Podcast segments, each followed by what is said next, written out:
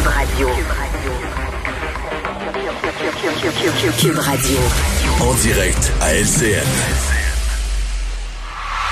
On retrouve Mario Dumont dans les studios de Cube Radio à Montréal. Euh, Mario, on revient sur ces révélations, mais euh, ces explications données par Will Prosper tantôt qui entend rester candidat pour Projet Montréal à l'élection de novembre prochain. Euh, la grande question, et Denis Coderre le soulevait tantôt, Will Prosper qui veut être candidat à la mairie, pas dans n'importe quel arrondissement, c'est dans Montréal-Nord, et ça soulève beaucoup de questions là. Oui, beaucoup de questions. D'abord, euh, sur la donnée fondamentale, on comprend qu'il a fouillé dans des registres, euh, des dossiers, alors qu'il était lui-même membre de la GRC, donc des dossiers de gens accusés potentiellement, de gens recherchés pour meurtre, euh, enquêtés pour meurtre, donc très sensible.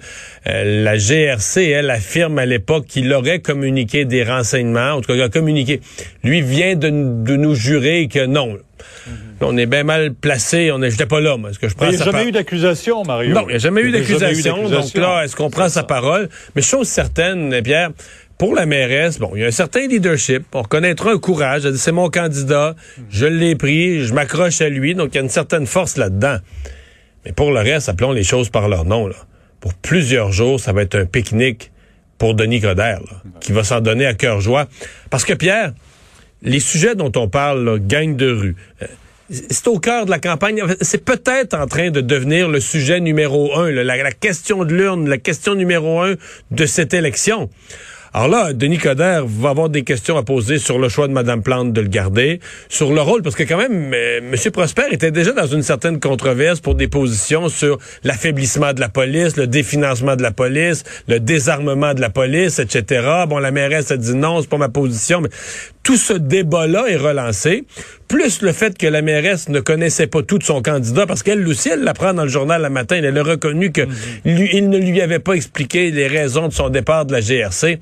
Alors, c'est beaucoup, beaucoup de matière sur un sujet mais dans la population, Oui, mais dans la population, est-ce qu'on a droit à une deuxième chance dans la vie? Ça, c'est l'autre question. C'est la grande question. La réponse est oui, on a droit à une deuxième chance.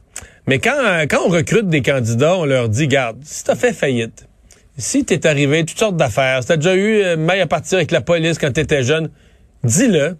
Dis-le au chef, dis-le aux, autorités du parti. On va l'inscrire dans le dossier. Peut-être même qu'à la, on a déjà vu dans certains cas à la conférence de presse d'annonce d'un candidat, le candidat dévoiler un fait comme ça, en disant, regarde-moi, là, il m'est arrivé ça quand j'étais jeune.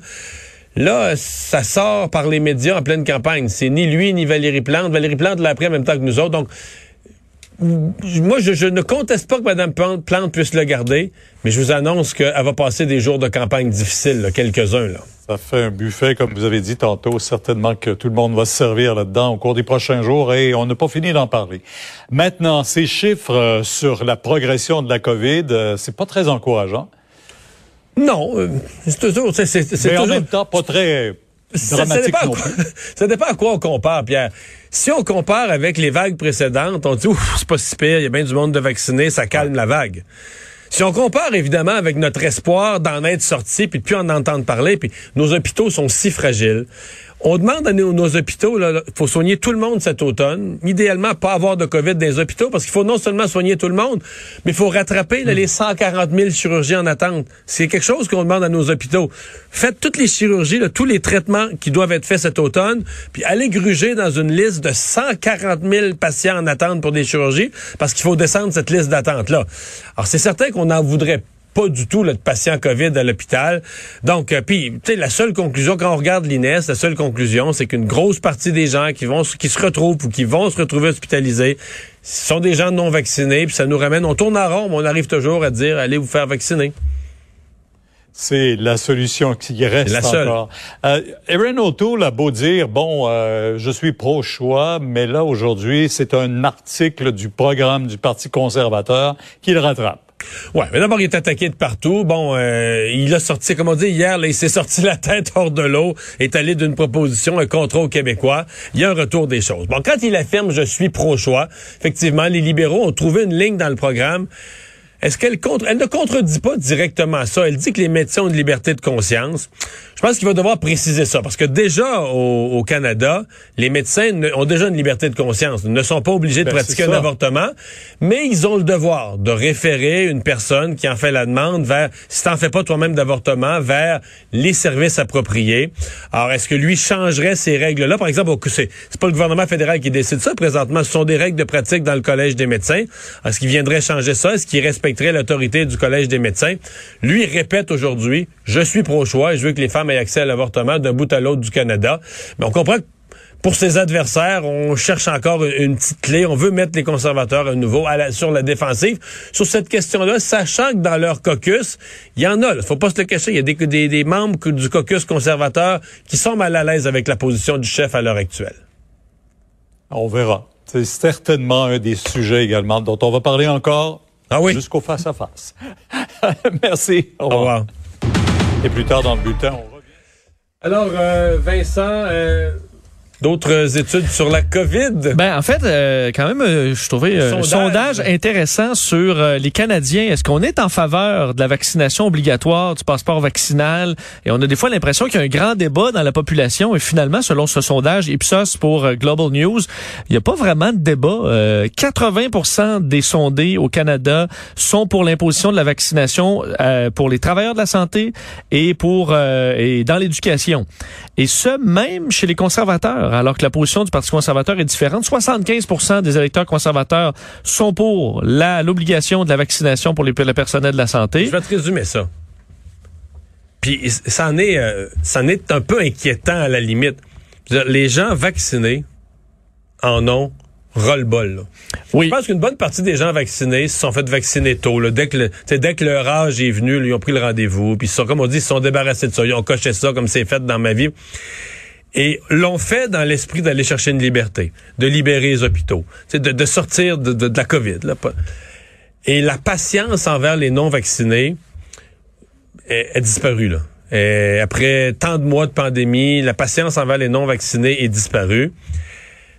Puis il faut pas, là. Je veux dire, euh, je comprends que c'est pas simple, mais si, si on veut convaincre des gens non vaccinés d'aller se faire vacciner, si tu les braques tous, là, c'est fini, là. Il faut que tu continues à les convaincre. Et, mais malgré tout, il n'y a pas une journée que je lis pas une histoire de quelqu'un qui n'était pas vacciné, mais qui avait pas compris, ou qui avait eu peur, ou qui avait lu des campagnes de peur. Euh, moi, ma conjointe s'est fait poser la question, et par quelqu'un qui travaille dans le milieu hospitalier, pas un médecin spécialiste, mais quelqu'un qui est dans le milieu hospitalier, cet été. Quoi? J'ai pas, j'ai vu ça sur YouTube. J'ai peur d'être aimanté. J'ai peur d'être...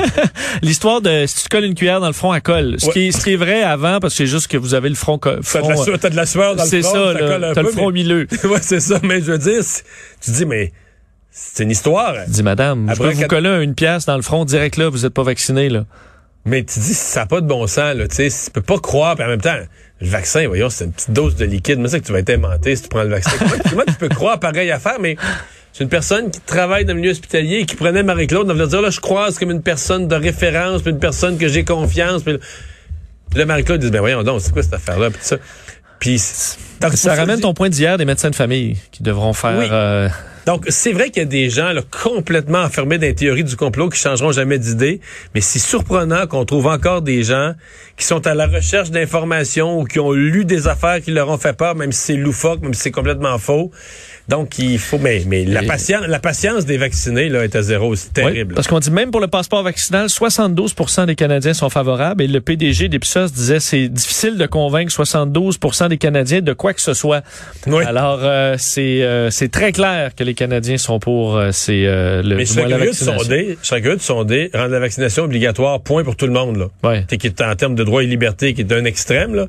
À mon avis, on serait surpris du pourcentage qu'on irait chercher. Merci Vincent, merci à vous d'avoir été là. Sophie Durocher s'en vient. À demain.